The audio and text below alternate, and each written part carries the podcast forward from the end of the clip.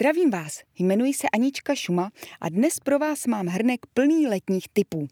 Léto je prima, když jsme na dovolené.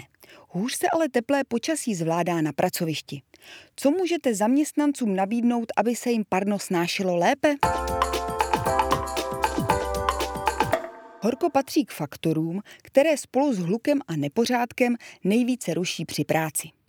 Vysoká teplota a nedostatek vzduchu dle průzkumu vadí až třetině zaměstnanců. Co s tím? Důležité je zajistit dostatečné větrání, stínit pomocí žaluzí, rolet či závěsů. Tam, kde je to možné, pomůže také klimatizace. Ale pozor, ani s tou se to nesmí přehánět. Na příliš klimatizované prostory si také stěžuje 6% lidí. Hlavní zásada přitom říká, že mezi venkovní a vnitřní teplotou na pracovišti nemá být rozdíl vyšší než 6 stupňů. Rozmezí teplot, na které se smí ochlazovat, dokonce stanoví vládní nařízení a liší se podle druhu vykonávané činnosti. Zaměstnavatel by měl dohlédnout na jejich dodržování a také na čištění klimatizace, protože lépe se pak bude dýchat všem. Pít se musí i v práci. Ve vedru o to více. Firmy by měly svým lidem zajistit dostatek tekutin. V kancelářských budovách to může být klidně kohoutková voda. Tam, kde není k dispozici, poslouží voda balená. Některé profese vyžadují dokonce minerálky. Oblíbené fontánky s vodou vypadají lákavě, ale nesmí se zapomínat na jejich údržbu. Voda by měla být spotřebována do tří dnů od nasazení barelů na přístroj, jinak se v ní mohou množit bakterie.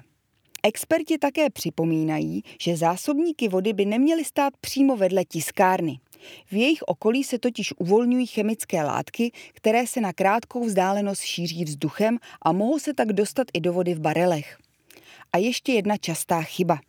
Ledová voda je příjemná, ale tělo neochladí. Nejvhodnější je vlažná tekutina o teplotě kolem 16 stupňů Celzia.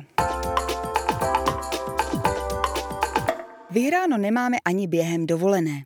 S vysokými teplotami i pitným režimem si poradíme lépe než zaměstnání. Problém je ale v tom, že na práci nedokáže během volna zapomenout 42% lidí. Podle průzkumu se čtvrtina Čechů strachuje, co se v práci stane během jejich nepřítomnosti.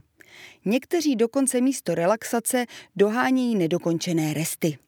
Zaměstnavatelé by na to měli myslet už při plánování zakázek a třeba dočasně zapojit externisty.